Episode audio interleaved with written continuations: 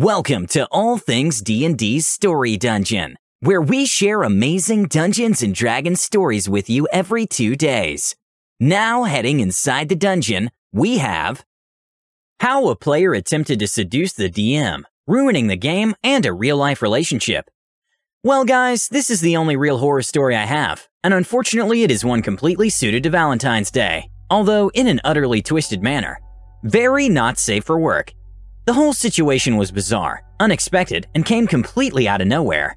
In a rapid and complete fiery implosion of the group that rivaled the Hindenburg in terms of suddenness and sheer scale of catastrophic collapse. So sit back, dear reader, and indulge in this tale of deceit, coercion, questionable sexual appetites, breakups, and of course, cringe. Lots and lots of cringe. The cast consists of the following. Note that pseudonyms have been used for confidentiality. Me, DM, Dave, my roommate, playing a half orc fighter. He was not present for the session in question, which is relevant later. Annie, Dave's girlfriend, playing a halfling cleric. Rich, a friend of mine and Dave's, playing a zany gnome sorcerer. Trish, the problem player, playing a foxfolk, reskinned tabaxi bard, because of course she bloody was. She could also never quite decide whether this person was more cat or more fox or both. It was weird. So we cast our minds back to days of yore, 2013. I was at university and we were playing 3.5e D&D. For context, I'm not really the typical nerd archetype. I'm fairly tall, fairly muscular, and my biggest interest outside of tabletop RPGs, science, maths, nerdy movies, and video games is playing rugby, and I was on the uni team. I am, or was, being an adult sucks, something of a socialite. I like to host parties. I love being the center of attention. I love singing. In short, my highest IRL stat is charisma. My lowest, apparently, is wisdom. Yes, I am a dude bro. Yes, the exact stereotype you're currently thinking of. That one, it's me. After one such get together at my place, which was inevitably always a strange mix of guys from the rugby team, my course mates, I studied physics, and my flatmates, their mates, etc. Myself, Dave, and Annie were talking. I suggested the idea of running a D&D game, and they were both into it. Neither of them had played before, but Dave informed me that our mutual friend Rich played, which I didn't know, and Annie said that she had a friend that would be super excited to join because she was obsessed with tabletop RPGs. Enter Trish. Trish was the only person who attended that I didn't know, which naturally made her something of a wild card. But being the sociable person I was, this didn't bother me at all, and when I first met her, all seemed fine. She was lively and excitable, she and Annie both did practical effects design, and she was artsy and enthusiastic, with a real twinkle in her eye. Which I would realize all too late wasn't a twinkle, but the barely perceptible electrical feedback, which indicated the short circuiting of the sanity wires in her brain. I thought she would be a joy to have at the table rolling dice with us. If I had only known the depth of the anime love interest complex she apparently had, I might have realized that the rattling noise wasn't her dice tower, but the loose marbles rattling around in her skull. So, anyway, from the very first session, the group was great, and everyone's character was fun, if a little tropey. This is why I didn't bat an eyelid at Trish playing up that bard and hitting on every NPC. We all had a good laugh about it, and I responded with NPCs flirting or not flirting in the exact same manner as they would with Dave's character, who often tried his luck, to all of our amusement, with his negative one to charisma checks. Thus, I thought that it was all in good fun, and so did everyone else. Because nobody could be insane enough to think that imaginary characters interacting automatically meant the DM wants to bone them, right? Anyway, getting ahead of myself a little there. There were some red flags. These included highlights such as Trish being a little obsessive about anime and talking about her perfect man being an exact description of some protagonist from a particular anime, the name of which I don't remember, and the way in which she described her tabaxi, complete with big innocent doe eyes and playful curves and swaying hips. She also showed up wearing fox ears at one point. I thought she was just really getting into the game and playing into her character, which in a really disturbing sort of way was right on the money. She also had a weird habit of maintaining eye contact with me for uncomfortably long periods of time. But I, with my IRL dump stat and wisdom, didn't put it together that she might have a crush on me, in case where the story is leading wasn't horrifyingly obvious. I was enjoying the group and the immersion, Everyone spent a lot of time talking in character and really getting into it, including Dave and Annie, who had been a little hesitant about role playing at first. Trish spent almost no time whatsoever talking out of character. Another mild red flag that I overlooked entirely, but one that stands out from the rest in this little retrospective. And so, dear reader, begins the fateful night. Note that Dave, my roommate, was not present for this session. For the night is dark and full of fox-ear discomfort. It was a roleplay heavy session. The previous had been a sizable combat session, with one of the villains and a small side story arc had been completed. So there was a lot of looting, paying off debts and favors, collecting accolades, drinking in bars, being paraded around on the shoulders of the liberated village. All the normal tropes. This also coincided with the end of our second year exam period, so our mood in real life was the same. Everyone was having a great time in a low pressure session, drinking a decent amount both at the table and in game. Everyone was smiling and having fun. Trish's character decided that tonight was the night to try and get it on with the burly human bartender NPC she had been flirting with throughout the campaign whenever they had been in this town. Again, I only picked this up in retrospect, but this was the NPC who most closely, although not even that closely, resembled me in how I had described them. And she had singled this NPC out repeatedly. Anyway, in the revelry of the villain's defeat and the town's celebration, she succeeded on her seduction roll for this poor bartender. I made a joke about how he'll probably need his back bandaged and attempted to fade to black. Trish was having none of it. Obviously, she wanted to vicariously play out this encounter between these two abstractions in a display that would have made Sigmund Freud himself make the concerned Tom face.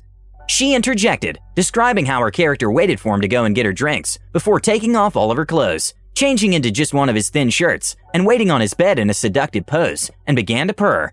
Okay, a little too much detail, and she has a creepy, lascivious look in her eyes while she describes it. But fine, she's had a couple of drinks and is a bit too into it. I once again try with, and as he sees you, he shuts the door behind himself with a smile. Anyway, back in the bar, Clumperdunk is in the midst of his absurd levitating tankards performance when Trish again interjects, pouting a little this time. She describes how her character stares into his green eyes. On a side note, my eyes are green, while the NPC was described as having blue eyes and runs her clawed fingers through his brown hair. Again, you guessed it, matches description with me and not the NPC. She is now positively leering at me like I'm a cartoon steak. Rich catches onto this and looks as uncomfortable as I feel. Annie is giggling. I assume this was just nervous laughter. Not so. I quite firmly cut to black this time, but Trish looks oddly satisfied and spends the rest of the session, which lasts less than half an hour, just staring at me and exchanging looks with Annie. At the end of the session, I'm sat with the three of them, finishing drinks before they all head home. Trish asks to use the bathroom and excuses herself. Annie then gets up and declares that she's going home and asks if poor innocent bystander Rich will walk her across campus. They abruptly leave. I wait for Trish to come out of my room for five minutes. At this point, I'm like, if she's taking a dump in there, that's such an absolute piss take. Just wait until you get home. So I walk into my room, preparing to knock on the bathroom door. And what do I see? I see Trish, and what, dear listener, do you expect that she's wearing? Yep, that's right. There's a pile of her clothes at the foot of my bed, and her sole item of clothing are one of my t shirts and her fox ears, lying in what she apparently thought a seductive pose was supposed to look like. If the only time you had heard the word seduction was in Japanese, and the sentence ended with senpai, and as if this scene wasn't absurd and insane enough, she also purrs at me before giving me this look, which basically amounted to her stuffing as much of her bottom lip under her teeth as is reasonably possible in what appeared to be an attempt to devour her own chin, and blinking rapidly like she was trying to convey something in Morse code. Now, Trish is not an unattractive woman by any means, even in the midst of a mating ritual considerably more bizarre than anything I've heard Sir David Attenborough narrate. But I am absolutely not into her whatsoever. I didn't see her in that way, and honestly, I find her a bit weird. Shocking, I know. This should be a good enough reason on its own, but what takes this from just uncomfortable and awkward to shockingly inappropriate is that at this time I had a girlfriend, which she and everyone else at the table knew. At this point, I'm standing in the doorway, probably looking like I've seen a ghost, and my brain is turned to mush, trying to decipher the incomprehensible spectacle unfolding before my eyes. She then stops eating her chin and says, If you want your t shirt back, you'll have to take it off me. I am now legitimately pissed off with her for this level of inappropriate behavior. I tell her as calmly as possible that she can keep the t shirt, but she needs to leave. She scowls at me, and I truly wish I was joking, hisses at me like a cat. Despite how deeply uncomfortable and annoyed I am, it is an act of such sheer abject absurdity that I cannot help but burst out laughing. She immediately loses her mind, grabs her clothes in a bundle, and runs outside of my flat in just my t shirt, screaming at me the whole way. Apparently, either Annie or Rich has forgotten something, so they're about 100 meters away, walking back towards the flats. They and everyone else around see this barely clothed cat fox woman throwing a hyper tantrum over getting rejected, creating an utter spectacle in the quad, which is overlooked by several blocks of halls, not to mention other students who just happen to be outside. I would have been mortified if I wasn't too busy being somewhere between utter speechless disbelief and repressing uncontrolled mirth. Annie runs over and throws her coat over the now hysterically crying Trish, and then starts berating me herself, calling me selfish and ungrateful, and telling me how Trish is better for me than my then girlfriend. I'm in utter shock and disbelief at this point. This is totally out of character for Annie. Now, knowing what to do in the midst of this bizarre and mutually humiliating meltdown, I just give an apologetic wave and grimace to Rich, go inside and close the door. I call Dave and fill him in on whatever the hell just happened. He's as baffled, shocked, and angry as I am, especially after I describe Annie's reaction. He calls her and demands to know what's going on. As it turns out, Trish and Annie had concocted the events of the evening together. Annie had informed Trish that Dave would not be present, making it a good night to make her move and Trish had apparently described the rest of her cringe-inducingly misguided plan. This is also why Annie was giggling at Trish's in-character shenanigans earlier in the night, and why she had so abruptly convinced Rich to leave with her when Trish had asked to use my bathroom. This, it seems, was the signal. Dave called me almost two hours later, which was almost 4 a.m. by this point, and said that he had a huge argument and shouting match with Annie over the phone, and that they had broken up. I received a text from Rich the next day, saying he didn't want to play with us anymore because he couldn't handle the drama, Although I explained to him that Trish would absolutely not be there again, I couldn't really begrudge his decision to leave, with such a sour taste in his mouth. I blocked Trish's number almost immediately after she left. Dave and I never played D&D together again, though we're still friends to this day.